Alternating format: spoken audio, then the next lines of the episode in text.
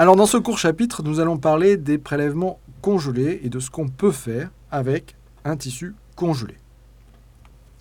Alors je vous rappelle le schéma que nous avions vu euh, dans le dernier cours.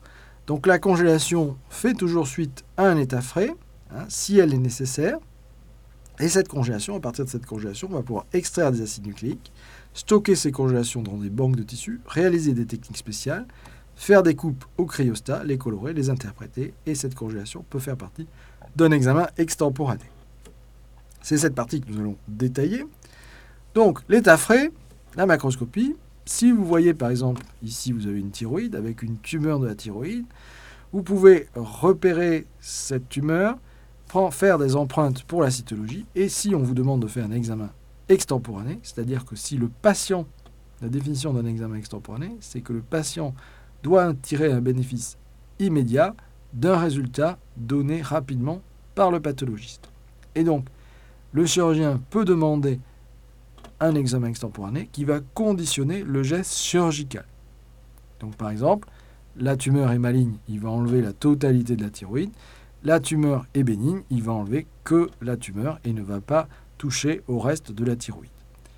Donc si le geste chirurgical est touché par le résultat de l'extemporané, vous faites l'examen.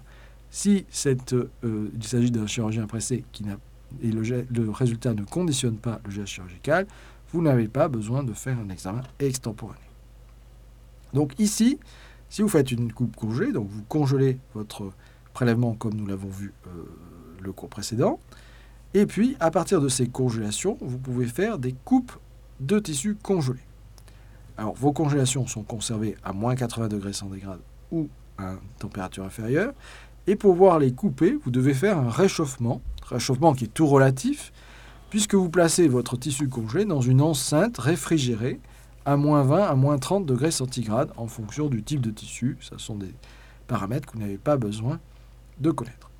Ensuite, vous allez fixer votre tissu au support par l'intermédiaire d'une colle dite colle OCT, c'est ce qu'on appelle l'enrobage dans la colle, mais ce n'est pas une imprégnation, c'est juste la colle qui permet de fixer le tissu à votre support. Donc cette colle euh, va refroidir, se solidifier et permettre l'adhésion du tissu au support. Ensuite, vous, mettez votre support sur le système de coupe qui porte le nom de cryostat, qui euh, est ici.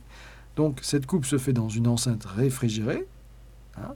Vous faites des coupes là aussi en tournant la manivelle qui va déplacer un rasoir en acier devant la coupe et faire de petites tranches que vous récupérez avec une lame de verre.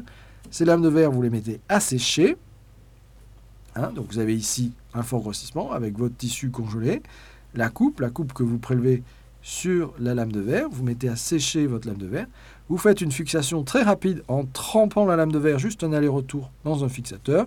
Les plus utilisés sont l'éthanol ou l'acétone, mais vous pouvez en, utiliser d'autres. Ensuite, vous faites votre coloration. En général, c'est une coloration rapide, de type hématine et osine, mais sans safran, hein, qui permet de colorer rapidement les différents constituants cellulaires. Et ensuite, vous faites une déshydratation et un montage. Et ensuite, vous pouvez observer votre lame en microscopie. Donc l'avantage, c'est d'avoir des résultats rapides. Il ne faut que quelques minutes pour passer du tissu frais au tissu congelé, à la coupe et à la coupe colorée. Donc c'est compatible avec un examen extemporané au niveau duquel vous avez votre patient sur votre tableau opératoire avec un chirurgien qui attend le résultat pour adapter son geste chirurgical. Par contre, ce sont des résultats qui sont donnés rapidement en paire opératoire, qui sont souvent des résultats incomplets ou provisoires et qu'il faut euh, va falloir réanalyser par la suite pour les euh, affiner. Donc, cet examen extemporané, lorsqu'il est fait, conditionne ou conditionner le geste chirurgical. Alors, pourquoi congeler et archiver des échantillons euh, congelés? Pour euh, l'examen extemporané, on l'a vu. Sinon, on peut s'en servir également euh, comme aide au diagnostic dans certains cas, pour certaines techniques qui sont pas réalisables ou peu réalisables à partir de tissus fixés. Par exemple, la recherche d'accumulation de lipides. Il faut savoir que les lipides sont dissous, les gouttelettes lipidiques sont dissoutes lors du processus de clarification Et lorsque vous avez un tissu fixé et inclus en paraffine, eh bien, vous ne pouvez plus voir les accumulations lipidiques qui peut être intéressant de mettre en évidence dans certaines cellules, donc sur des tissus congelés. Également les techniques d'histochimie qui nécessitent la présence d'enzymes actives au niveau tissulaire ne vont être réalisables que sur des coupes congelées. Des techniques d'immunohistochimie que nous verrons plus tard euh, sont plus faciles sur des tissus congelés. Les techniques d'extraction d'ARN, d'ADN permettent d'avoir des euh, acides nucléiques de meilleure qualité à partir de tissus congelés. Donc, premier intérêt, c'est l'aide au diagnostic quand c'est nécessaire. Deuxième euh, intérêt, c'est ce qu'on appelle les congélations à visée sanitaire. L'Institut national du cancer a édité une liste de prélèvements qui doivent être congelés pour des raisons sanitaires. Pourquoi? C'est euh, il faut préserver obligatoirement du matériel au cas où, au cas où ça serait nécessaire. Au cas où une nouvelle technique permettrait de modifier le diagnostic, de modifier la prise en charge thérapeutique ou le pronostic des patients avec ces techniques étant appliquées sur du matériel congelé. Donc ça, ces euh, congélations à visée sanitaire sont obligatoires. Elles euh, seront ou pas utilisées en fonction de l'évolution assez rapide de la science.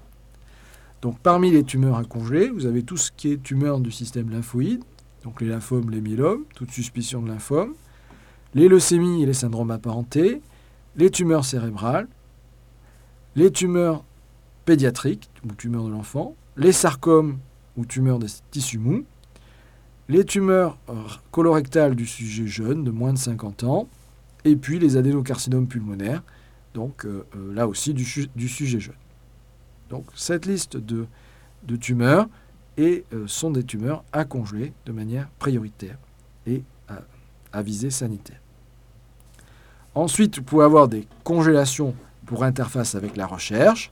Donc là, ça rentre dans le cadre de projets de recherche qui sont expertisés et financés, soit pour des tumeurs fréquentes, soit pour des tumeurs rares.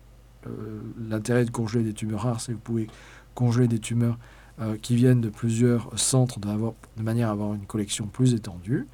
Et euh, ceci doit être défini dans le cadre de projets expertisés et financés. Parce qu'il faut savoir que toutes ces congélations coûtent cher. Hein, ça coûte cher non seulement la congélation, mais surtout l'entretien, le maintien de la chaîne du froid, le maintien de ces congélateurs à moins 80, le, euh, la nécessité d'avoir de la place, d'avoir de plus en plus de place. Donc tout ça coûte cher, donc il ne faut pas congeler pour rien, il faut congeler lorsque c'est nécessaire. Voilà, je vous remercie pour ce court chapitre.